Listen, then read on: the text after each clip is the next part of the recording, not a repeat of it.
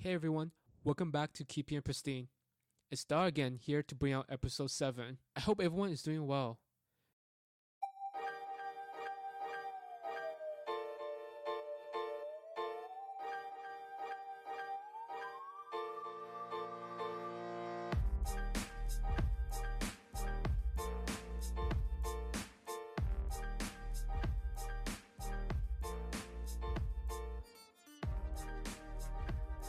It's kind of hard to believe it's already autumn, with the weather getting cooler and the leaves getting a lot nicer. However, the pandemic is still getting worse out there, with rising numbers each day. I hope everyone out there is staying safe. So, for today's episode, I'll be joined by Frank Guo, our Director of Communication. We'll be talking about one of our major initiatives, Shoreline Cleanups. While we didn't host any cleanups this year due to COVID, we have hosted many cleanups in the past.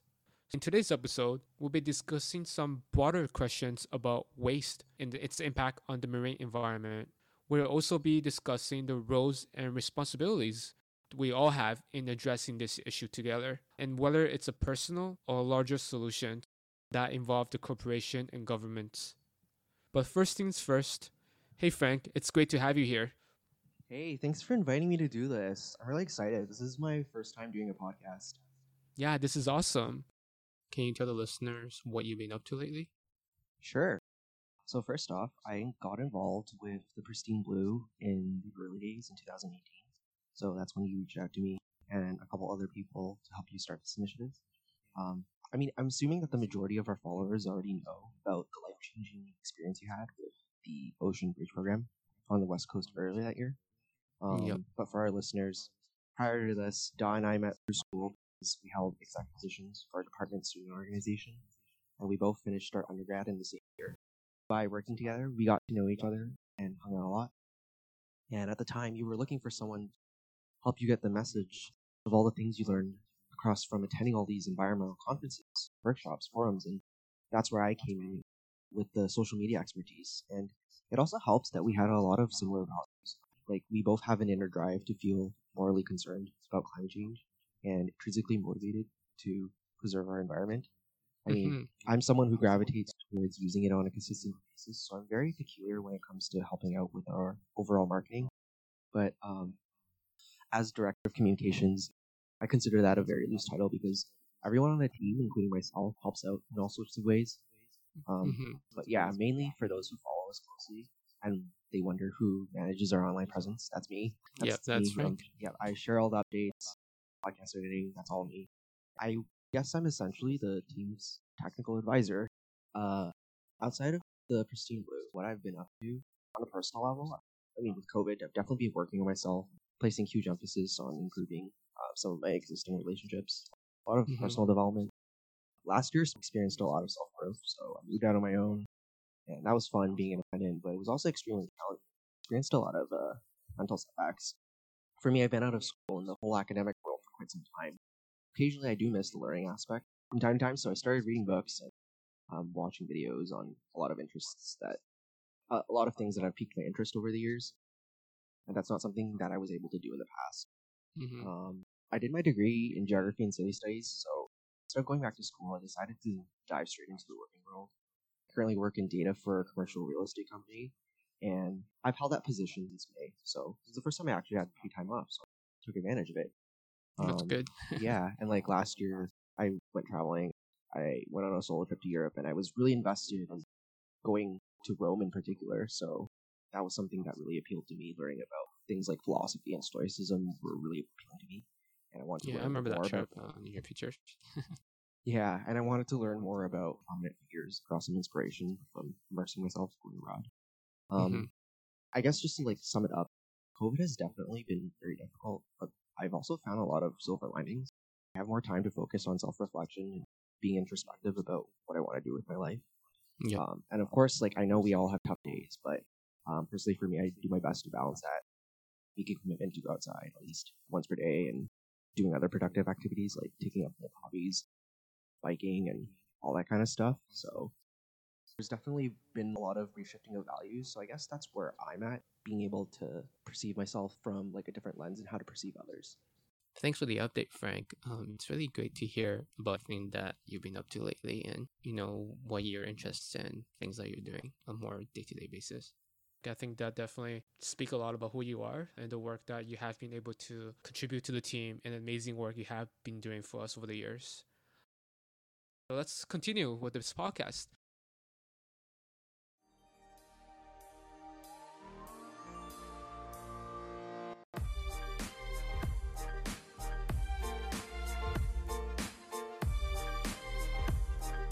The Shoreline Cleanups has been a really important part of the Pristine Blue initiative. It's actually one of the first things that we did as a team back in 2018. We hosted a Shoreline Cleanup at the Port Union waterfront back then. So, the Great Canadian Shoreline Cleanup is a national conservation program that actually provides every Canadian the opportunity to take action in their own communities. This point of the program is so people can clean up their neighborhood one bit of trash at a time. Usually, how this whole process happens is that whoever hosts the cleanups will create an event on the Great Canadian Shoreline Cleanup website. And through the process, they can share the event with other the broader communities or their friends. And on the website, they're going to provide a lot of different information, such as who to contact, park staff, or paperwork that we need to write off, things to record, understanding how many pieces of garbage that we have that we need to pick up and such. We've been hosting cleanups, like I mentioned, since 2018. We have many cleanups throughout many different parks throughout Toronto. Cleanups are a really fun event, but also really depressing because some of the things we found. You know, some exciting things we have found over the years are like baby diapers. We also found a yard rake. we also find shopping carts. That's funny. Yeah, it's like a, like a rake in the middle of right by the water. So I'm taking a look at their website, and they have this interesting story map feature where they keep track of the weird and unusual things that volunteers have found. A vacuum cleaner, a Santa Claus outfit, a rubber chicken, prison release form, an unopened bottle of champagne. Oh my goodness.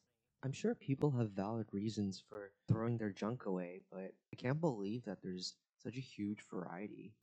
Yeah, definitely. And we found crazy, crazy things all the time. But one common thread that we have found the number one garbage that's found in cleanups throughout Canada are cigarette butts, which is crazy. Cigarette butts is such a toxic pollutant. Not just plastic, also because of the chemical within it, that it can really pollute and kill mm-hmm. different animals and harm drinking water for people as well. I do remember back in elementary school participating in cleanups on Earth Day, and I remember those were usually mandatory as a way for kids to learn the importance of community service at a young age. When I look at cleanups now as a young adult, especially through the lens of climate change, it does become increasingly viewed as this additional element where the public can get involved by recording information speaking purely from an observational standpoint, when I look at cleanups, you're essentially using this as an opportunity to record data, which is why tracking the amount of garbage in a quantifiable manner is so important to initiate discussions on environmental behaviors and patterns over time. Mm-hmm, for sure. I think the numbers from the cleanups also speak to what we need to do. For example, like governments or corporations need to do in terms of the product that's being created not just individuals, but shouldn't we, we also look at these tobacco companies and products that they're using to make cigarette butts? Maybe it speaks to a broader question about having a more circular economy where the things that's being produced can be recycled and reused to create something better, as opposed to what we have right now where things are being created and usually disposed of. Yeah, those are some really great points, Da. I was following this discussion on Twitter by this eco socialist. She talks about how in her last year of school, she found out that the staff mix the recycling in with the trash, which goes to show that individual choices to be more sustainable are literally defined and limited by the institutions, economic systems that we have in place. Definitely. I think that's a really interesting thing that you, you have caught. I think generally speaking, cleanups itself are not so much focused on just cleaning up. If we're just solely looking at cleanups as completely taking out the trash in the environment, I don't think that's a practical way to look at it. Personally, I see cleanups as more of an educational tool, opportunity to educate and teach people more about what's out there in the environment. It's like a great way to have a conversation about either personal responsibilities or systematic change. It's also a great opportunity for people to talk about reduce, reuse, recycle, and, and different things as such. Um, I mean, it's very important that we encourage individual behaviors. Mm-hmm. Um, you know, changing like littering behavior. So providing ways to be more aware of how you're like Mhm. picking up after yourself. For example, if you drop something on the floor and like, it- Mm-hmm. you know, that's you should pick up after yourself, like, or you Mhm. should bring your own trash bag, or you should Yep. take advantage of like rallying people. If we're gonna talk about benefits of like having these types of events, Mhm. um, again, like you said, organized cleanups are a way for people to get involved and be more cognizant of climate change. Yep. I also think it's a very important way to change perceptions of how people see and interact with the environment at large. That like demographics, for instance, who attends, Yep. you know, people who they feel like they have a moral imperative to clean up their environment. Mhm. Um, I guess you know, our perception of the extent of this overarching issue of being a good environmental steward is Yep. what instills in us behavioral change. And I Mhm. also think whenever I go to the beach or anywhere and can walk along the water, Yep. um, it's definitely good for emotional health. it is. I Mhm. can definitely experience a lot of positive mood chips, notice a lot of meditative benefits. Cleanups are a great way to reimagine recovery efforts, and I see that cleanups are also something that facilitates a lot of social networks. So you know, Mhm, you learn like a lot of skills like cooperation, you know, Yep. between people that you don't necessarily know, and Mhm. um, that's my perspective. hmm I think personally, like I think that that's like a good way to put it. I think cleanups are important. Don't get me wrong. Cleanups are such an important part of of our work because it's really important that there's people out there that's helping clean up the environment because that's the state of the environment that we're living in, where we do really need people to help clean up the mess that's being left behind. But at the same time, I also really think about the educational piece where we can better educate people about littering, why people shouldn't litter, and why littering is causing problem to the environment, places we call home. It's very important that we encourage individual behaviors. Mm-hmm. Um, you know, changing like littering behavior. So if you drop something on the floor and like, it- Mm-hmm. you know, that's you should pick up after yourself, or you Mhm. bring your own trash bag, or you take advantage of like rallying people, providing ways to be more aware of how you're Mm. picking up after yourself. I think we really also need to address the issue of systematic change. Really looking at a systematic change that can address these issues at the roots. Like I mentioned earlier, why is there so much emphasis on individual responsibility? Even though individual responsibility is important, I think it's also really important that we keep corporations accountable uh, for the products that they produce. I mean, Mm-hmm. phrasing that, how do we as individuals dismantle a systemic problem where, I mean, on an individual basis, you feel like you're not contributing much? I can see the logic in that. So, Yep. how do we how do we stop plastic waste generation at the source?